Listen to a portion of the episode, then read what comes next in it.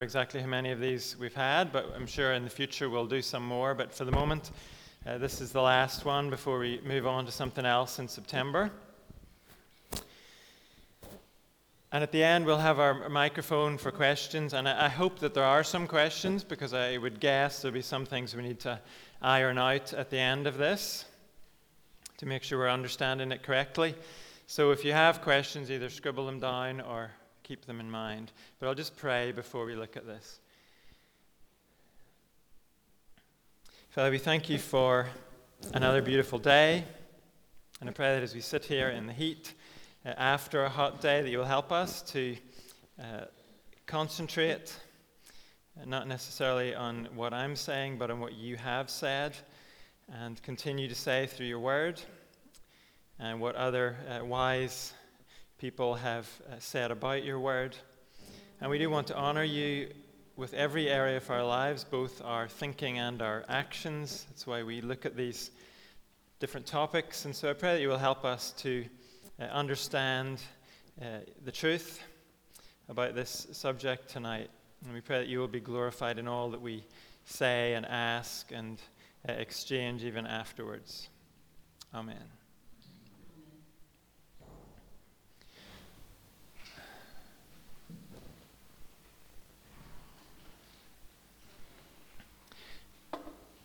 Think this is a topic that's never been more relevant because we live today in a time of unparalleled freedom.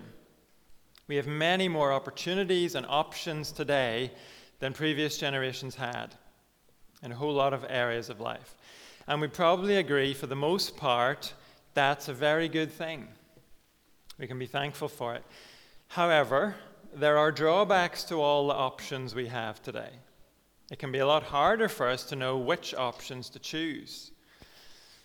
In the midst of endless possibilities, we need help. We need guidance.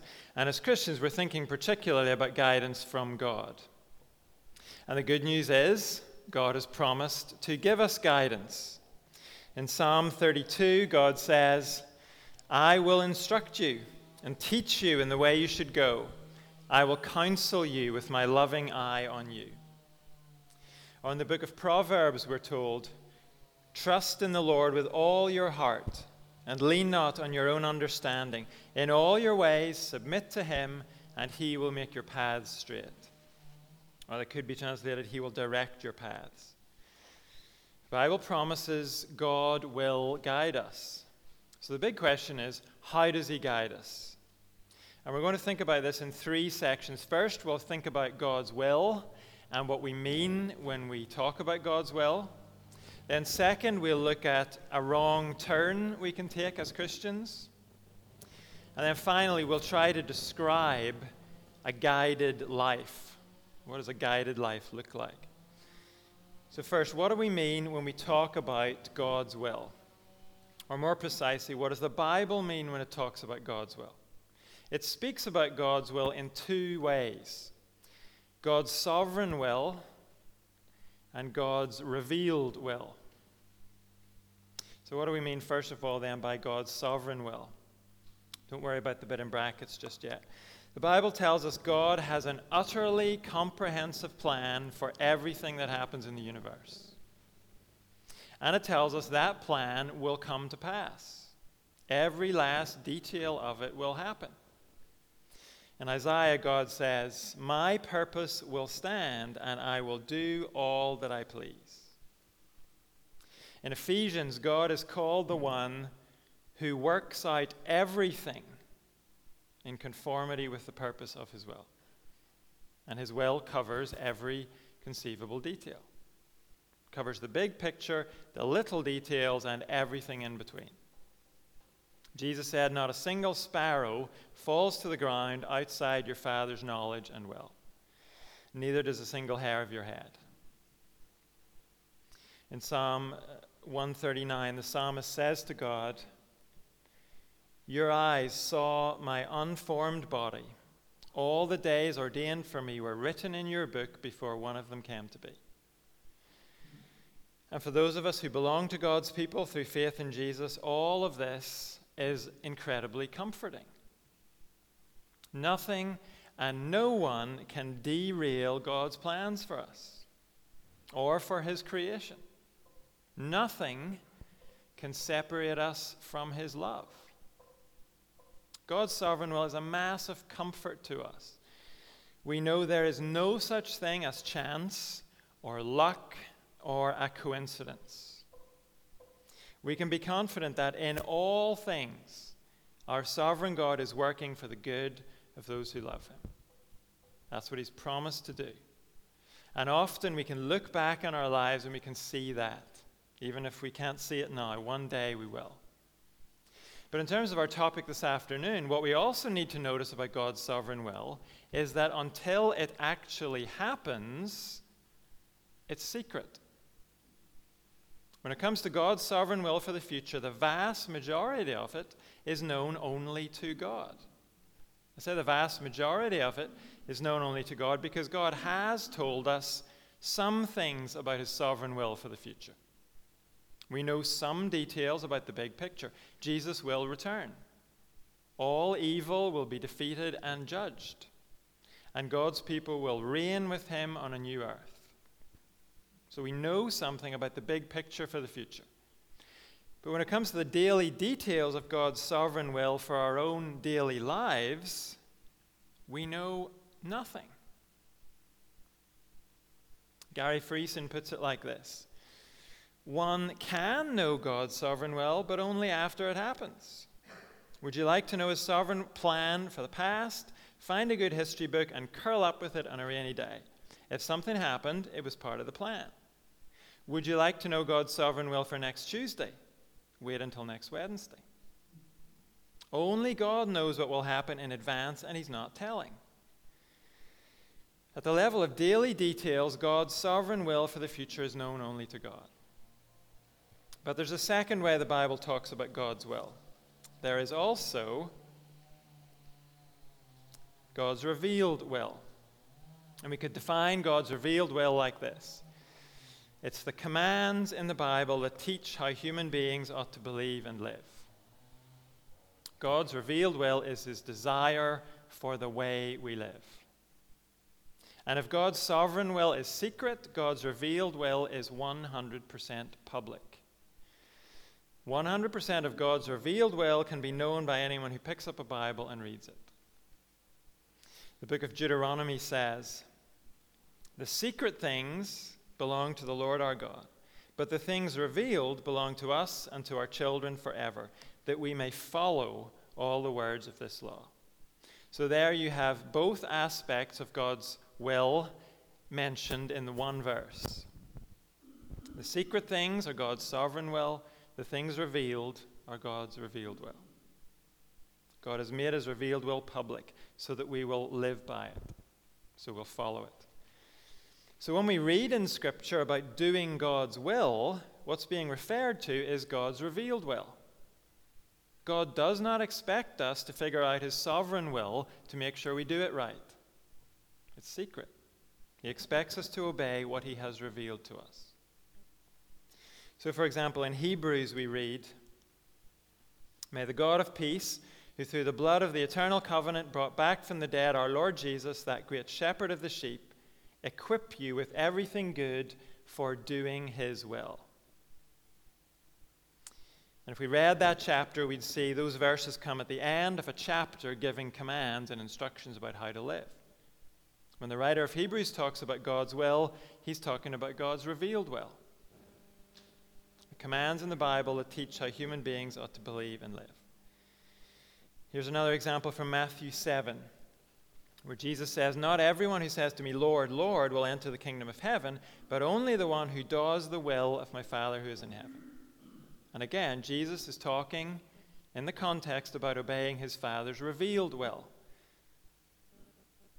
That verse comes at the end of the Sermon on the Mount, full of commands and instruction about how to live.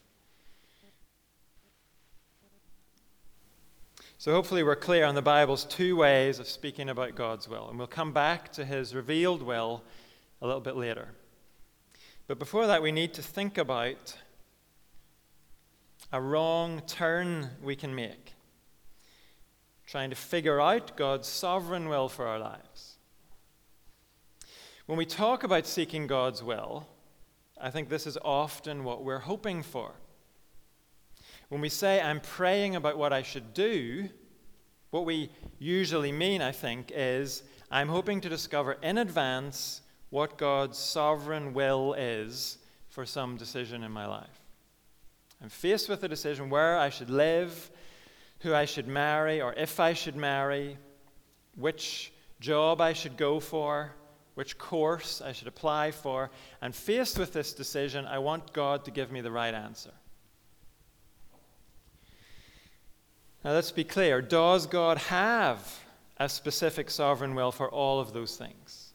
He certainly does. His sovereign will includes all the things I just mentioned and much, much more. And let's be clear on something else. Has God sometimes revealed the specific details of his sovereign will ahead of time? Has he given the right answer to some people? Yes, he has. There are lots of examples in the Bible.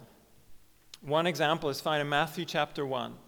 We're told Joseph discovered that his fiancee Mary was pregnant. He knew that he was not the father, and so he planned to break off the engagement.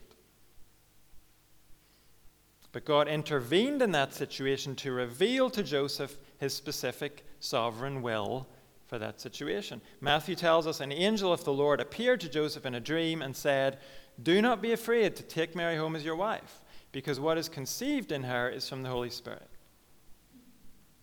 Joseph could not have discovered from God's revealed will that Mary was pregnant by the Holy Spirit and that he should go ahead and marry her.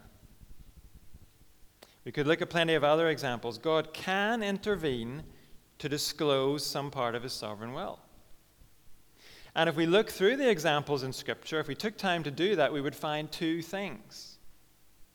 First of all, when God does it, and this is important, he does it directly and unmistakably, either through an audible voice or an angelic messenger or a powerful dream.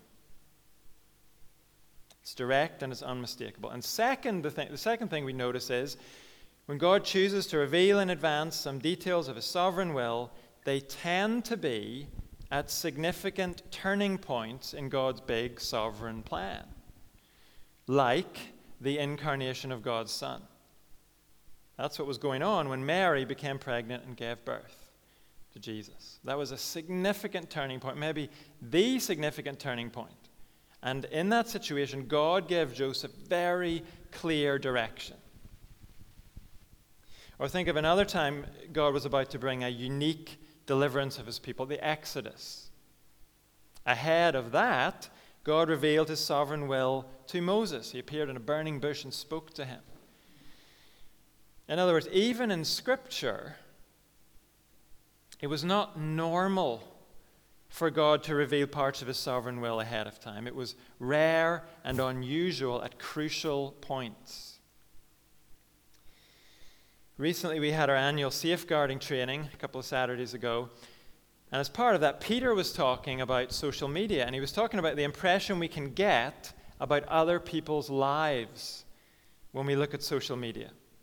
So we look at a record of the special events in their lives the stuff that they choose to put on Facebook or Instagram, we look at that and we assume their lives are like that all the time. They're always at parties, or they're always visiting some cool place or standing on the top of some big mountain. And we can come away from Scripture with that impression too. Thinking God normally appeared to Moses in burning bushes. Or he summoned him up mountain type, uh, summoned him up on a mountaintop to reveal his will to him often. Or we might assume that God regularly spoke to Jesus' human father, Joseph, in dreams, telling Joseph what to do each day as he tried to parent the little boy, Jesus. But there's no indication that was the case. As far as we know, Joseph and Mary had to parent Jesus the way all of us have to parent praying for wisdom desperately and trying to be obedient to Scripture. Without the benefit of regular news flashes giving God's sovereign will for the decisions of that day. So, the point I'm trying to make is the ordinary daily lives of God's people in Scripture were not filled with audible voices from heaven. They were not filled with angelic messengers from heaven or powerful dreams showing people what they were to do next.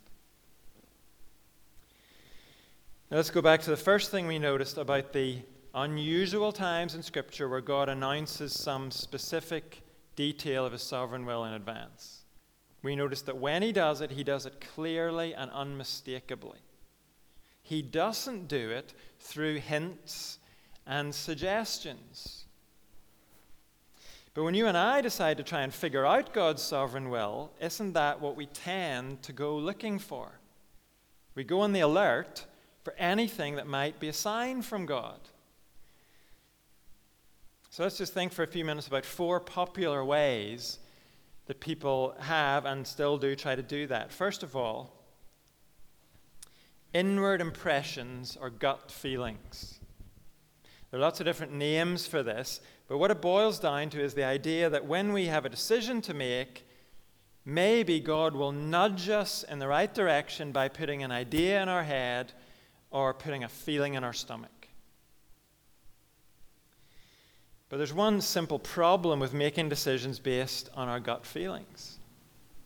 The problem is our gut feelings are just as likely to be wrong as they are to be right. I think if each of us kept a little logbook of our gut feelings over the years, we'd see that the success rate isn't great. Maybe we remember one or two times where we had a feeling and it all turned out splendidly, but we tend to forget all the other times where we were completely off track with our gut feelings. Stuart Olyott says, we can easily deceive ourselves into thinking that the Lord is sending us somewhere or telling us to do some particular task when nothing of the sort is happening at all. Gut feelings are unreliable. But haven't we seen when God chooses to tell some detail of his sovereign will to people in the Bible, he does it clearly. He does not use such ambiguous, unreliable methods as this. Gary Friesen says impressions are real. Believers experience them. But impressions are not authoritative. Impressions are impressions. Call them spiritual or attribute them to the Holy Spirit, and they're still the same. Just impressions. Impressions by any, any other name confuse the issue and confound the believer in the process of decision making. He goes on to say, impressions do not merit special attention. If God wants something, someone to do something that is not indicated in His revealed word, He will tell them in plain words. But impressions do not have any authority requiring obedience.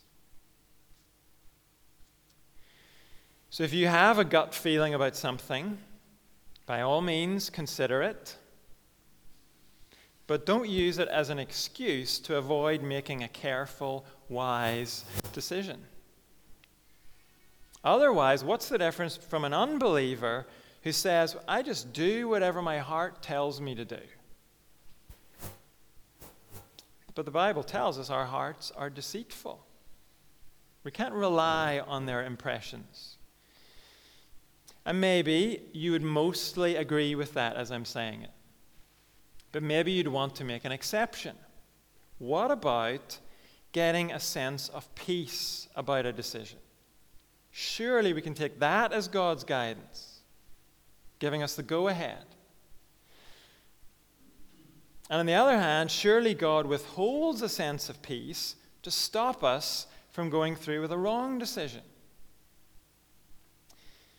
Well, that might sound good, but again, it's unreliable. Kevin DeYoung says The fact is, most decisions in life leave us feeling a little unsettled.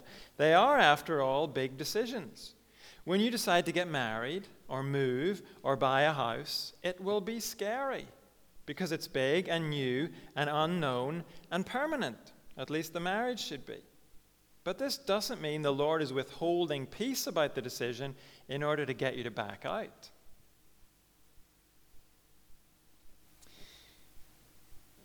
When you're making a decision, by all means, take account of whether you have a peace about it. but don't make that the determining factor. Sometimes what we are about to do is the right thing, but it requires courage. And our fears make us uneasy about it. The Apostle Paul wrote to the Corinthians I came to you in weakness with great fear and trembling. It doesn't sound like the Apostle Paul had a sense of peace about taking the gospel to Corinth, but it was the right thing to do. And so he pressed on in spite of his lack of peace. Now, the Bible certainly does speak about a peace given to us by God, but it's a peace that comes to us as we trust God in our difficulties and uncertainties. Even when we're not sure which direction to take, we can have peace because we trust that God is in control and He knows what He's doing. That's what the Bible means by the peace of God. It's not like a green light telling us we've got a decision right. It's a deep assurance that God is with us even if we're not sure what to do. Another way we try to figure out God's sovereign will is sometimes by trying to interpret our circumstances. So we look at everything that's going on in our lives and we say, What is God trying to tell me through these various things? So we might talk about God opening a door for us, or we might talk about God closing a door for us. And what we mean is, an opportunity has presented itself to us, or an opportunity seems to have shut down for us. But why would we interpret closed doors or open doors as a revelation of God's sovereign will? Judas Iscariot was faced with an open door to betray Jesus. But the devil had opened that particular door. And isn't it true the devil can throw obstacles in our way too?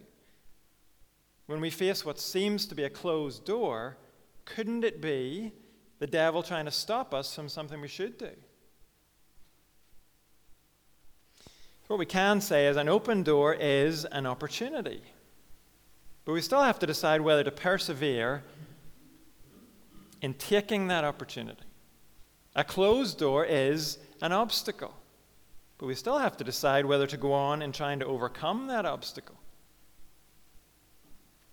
What we mustn't do is take open or closed doors as reliable indicators of God's sovereign will for us. The Apostle Paul in Colossians prayed for open doors for the gospel. But when those open doors came, Paul still had to decide which of the opportunities he was going to take. In 2 Corinthians, Paul said he had an open door to preach the gospel in Troas. But then he tells us he decided to go to Macedonia instead. He had an opportunity in Troas, but he didn't take that as an indication God was telling him he had to go there. He decided it was better and wiser to go to Macedonia. Now let's think about fleeces. Now, that may be a familiar idea to some of you, and maybe it means nothing at all to some of you. What is he talking about? Well, it comes from the book of Judges. In Judges chapter 6, we're told God sent an angel to Gideon. The angel commissioned Gideon to go and save Israel from the Midianites who were oppressing Israel at that time. But Gideon was quite a fearful man. And so before he went to fight the Midianites, he set a fleece on the ground not a jacket, an actual fleece from a sheep. He put it in the ground and he asked God to make just the fleece wet with the morning dew, while the ground around it was to be dry. And God did that for Gideon. And the next night, Gideon asked God to reverse the situation to make the fleece dry in the morning and the ground around it wet. And again, God did what Gideon asked. And so sometimes Christians have taken that as a legitimate way to discover God's sovereign will. They don't use actual fleeces, but they ask God to do some specific thing. So, for example, Lord, if I should propose to Mildred Let her phone me this week at 9 o'clock on Tuesday night. That sort of thing.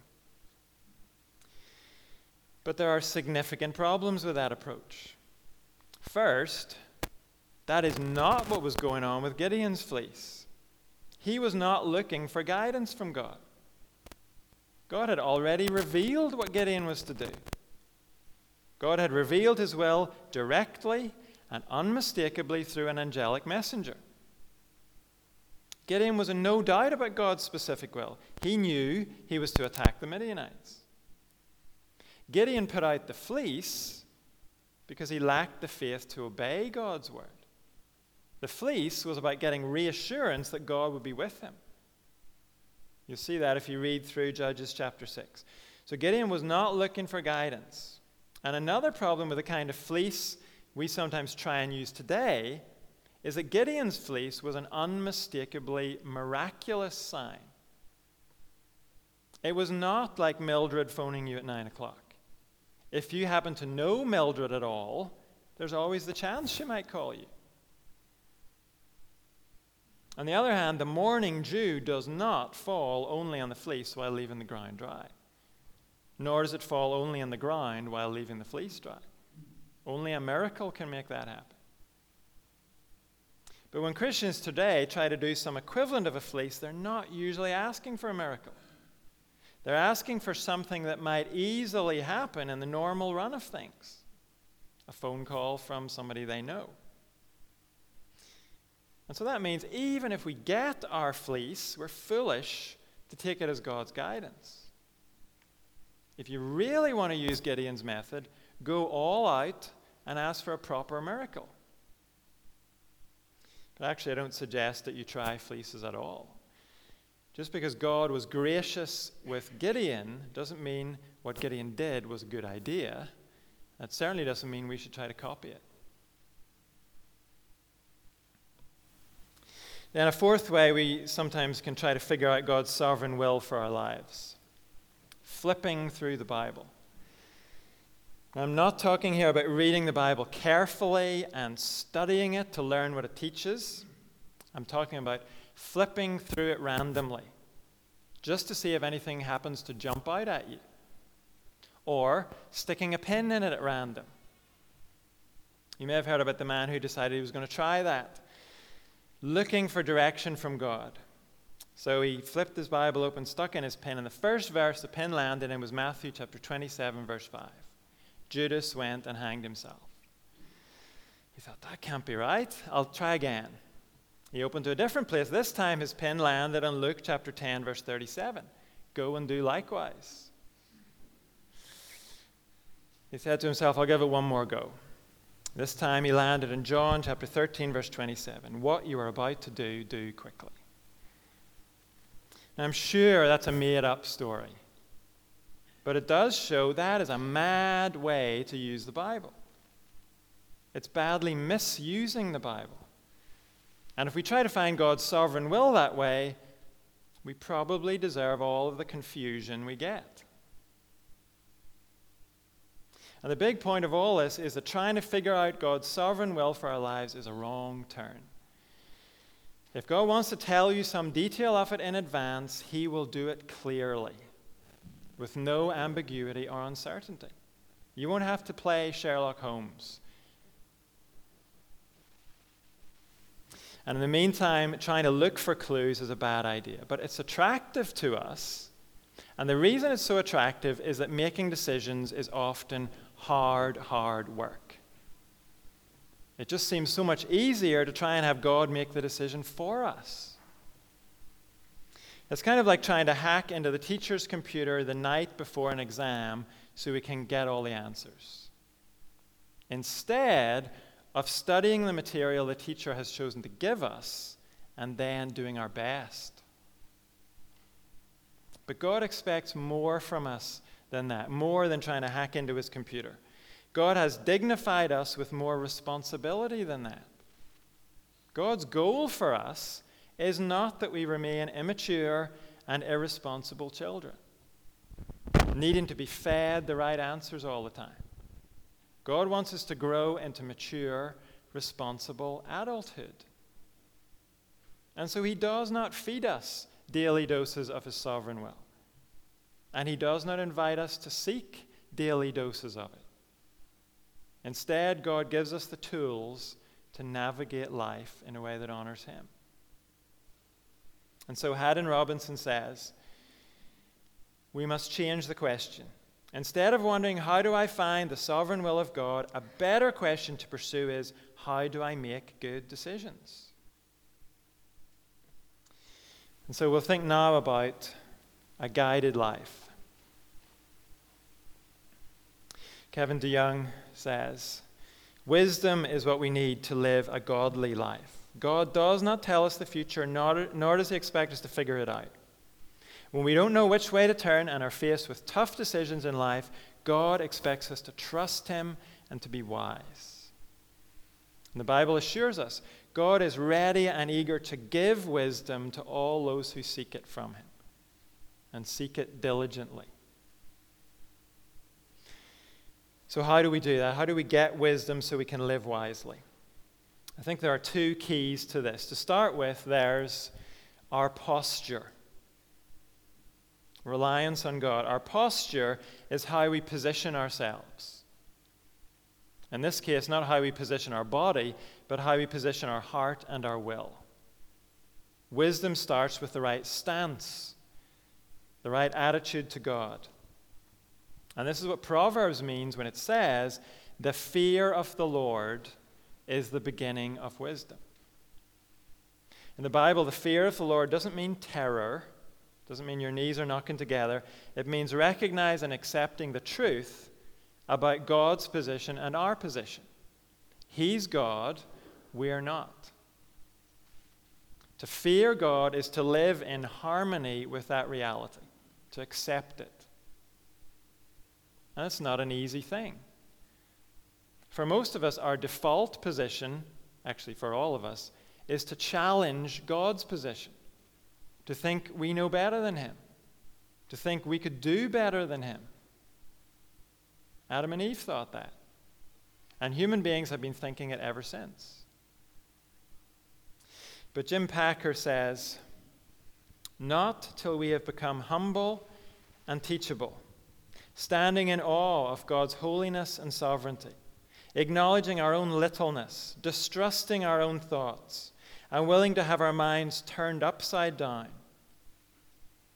Not till then can divine wisdom become ours.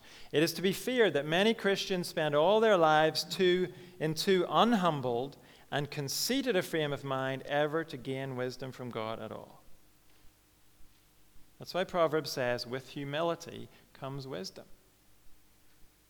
Unless we have an appropriate humility before God, we will never become wise. And that's the point of the verses we put on the screen at the very start. Trust in the Lord with all your heart, and lean not on your own understanding. In all your ways, submit to Him, and He will make your paths straight. Those verses are about the posture we take towards God. We trust His wisdom more than we trust our own. And when we're in that posture, we are ready to be guided by God. And that doesn't mean being fed a daily dose of insight into his sovereign plans. Being guided by God means being given the wisdom we need to face the decisions of each day. And this is where prayer comes into the picture. The Bible does not say to us, when you have decisions to make, pray for God to give you the right answer. The Bible says, when you have decisions to make, pray for God to give you wisdom. James chapter 1. And remember the reason for that. God doesn't want us to stay spiritual babies. He wants us to grow up into mature, responsible members of His family. So we pray for wisdom to make mature decisions that will honor God in our circumstances. Why did God set it up this way? Because He's concerned about how we respond to our circumstances. Circumstances, Hebrews tells us, are part of God's training for us. If He fed us the answer sheet ahead of time, it would defeat the whole purpose. His desire is that we grow in Christ's likeness, and that happens as we learn to make increasingly Christ like decisions in our daily lives. So we pray, Lord, I'm faced with a decision. As I make this decision, give me the desire to seek first your kingdom and your glory. As I weigh things up, give me the wisdom and maturity to make a decision that honors you.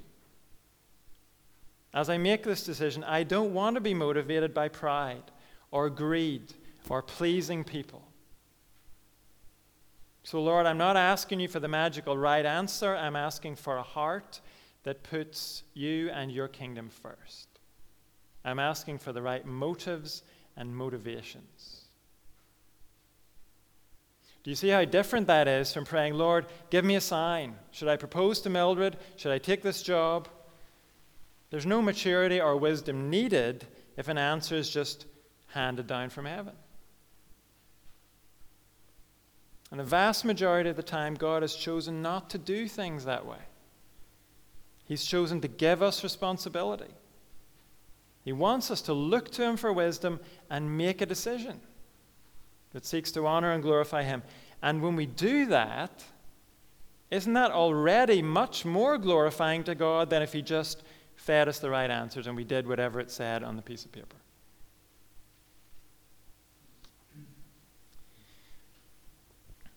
So that's the first key to living wisely our posture. It's a posture of reliance on God. The second key is our source of wisdom, God's written word. And here, we're not talking about flipping through it or sticking a pin in it.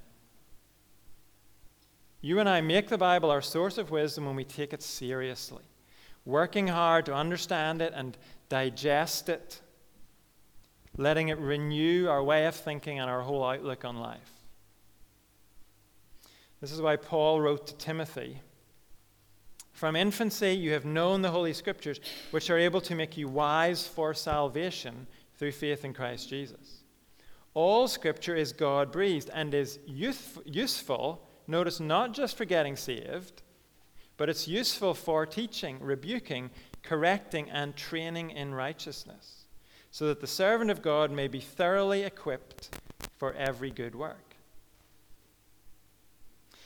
So, how does the Bible equip us? Not by dishing out the right answers to us. If we go to the Bible hoping for that, most of the time the Bible will frustrate us. Now, yes, if you're wondering whether you should steal something or whether you should commit adultery or murder someone, the Bible will give you the right answer. Look at the Ten Commandments. But for many of the situations we face, the Bible isn't going to feed us the right answer. It will not tell you whether to propose to Mildred or to take that job. And if we try to make the Bible tell us those kind of things, we'll end up misusing it. We'll be taking verses out of context and trying to get the right answer. I've quoted Kevin DeYoung before, and he says the Bible is the way it is because God is interested in more than getting us to follow his to do list. He wants transformation. God doesn't want us merely to give external obedience to his commands. He wants us to know him so intimately that his thoughts become our thoughts. His ways are ways, His affections are affections. God wants us to drink so deeply of the Scriptures that our heads and hearts are transformed so that, what we, so that we love what He loves and hate what He hates. So instead of direct answers to the decisions we have to make, the Bible shows us the right goals for our decision making. It tells us the right attitudes to have as we make our decisions and it sets boundaries for the decisions we make. Let's think of some examples of those three things. Decisions that most of us will face in life, big decisions. But first of all, the Bible will show us the right goals for our decision making. Bible tells us that whatever decision we make, small or big, our supreme goal should be to glorify God. Whether you eat or drink or whatever you do, do it all for the glory of God. So if you're thinking of doing something and you know it won't glorify God, then don't do it. And then within that supreme goal, the Bible will give us other goals. And these are the just a few big decisions we might all have to face. Suppose I have parents that are increasingly frail. They're no longer self sufficient. They're not able to go on as they were before. Is the Bible going to tell me precisely what to do? No. But it is going to set the goal for the decision that I make. I'm not to make the decision based on what makes my life easiest or what will enable me to inherit the most money. The goal the Bible gives me is to seek the well being of my parents. 1 Timothy 5 says that is pleasing to God. It's part of my responsibility to honor my father and mother. The Bible also tells us the right attitudes for our decision making. The New Testament does not tell us how much of our income we should give to the church or to missionary organizations. There's no amount or percentage set out for us. But 2 Corinthians chapter 9 says we are to have a generous attitude towards giving. We're to give not reluctantly or under compulsion, but cheerfully. And then the Bible will set boundaries for the decisions we make. Again, another major decision. The Bible will not tell us who to marry. But it does set a couple of boundaries on who we can marry. A Christian can marry whoever he or she likes, provided it's a person of the opposite sex and provided they're also a Christian. 1 Corinthians 7 says, Marry anyone you wish to marry, provided that person belongs to the Lord. Now, there are lots of other things to think about before you marry someone, but the Bible gives us at least those big boundaries to limit our decisions. So, when you have a decision to make, the Bible will set your goals, it will tell you the right attitude to have, and it will set boundaries to limit your decision. Then it's up to you and me to pray for wisdom, pray through the different options. Do that before God, lay them out before Him, trusting God to guide you as you then make the best decision you can make. And no doubt we'll also want to seek counsel and advice from other people. Christians who are mature, who know us well, or maybe have been through the kind of decision that we are trying to make. We want to find out as much as we can about the different options we have. We want to give a big hearing to common sense. So, for example, if I hate traveling, common sense will tell me not to take a job that involves lots of traveling if I can avoid it. But in the end, common sense has to submit to the divine sense we find in the Bible. Gary Friesen says, Common sense that opposes the wisdom of God is no longer sensible. So that means common sense is not the most important factor to consider, but we still ought to consider it.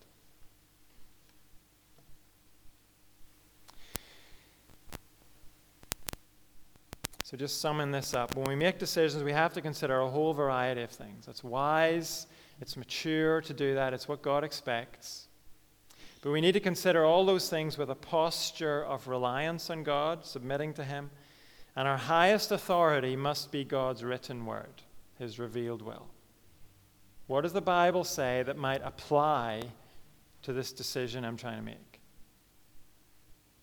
And then we make a decision, we make plans, and as we do that, we always keep in mind God reserves the right to sovereignly overrule our plans. He's not duty bound to bless every decision we make.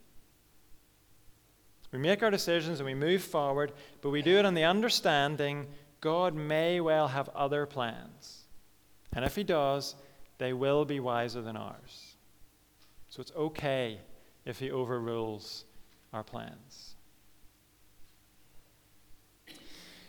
That's all I wanted to mention specifically. Don't know if that has raised any questions.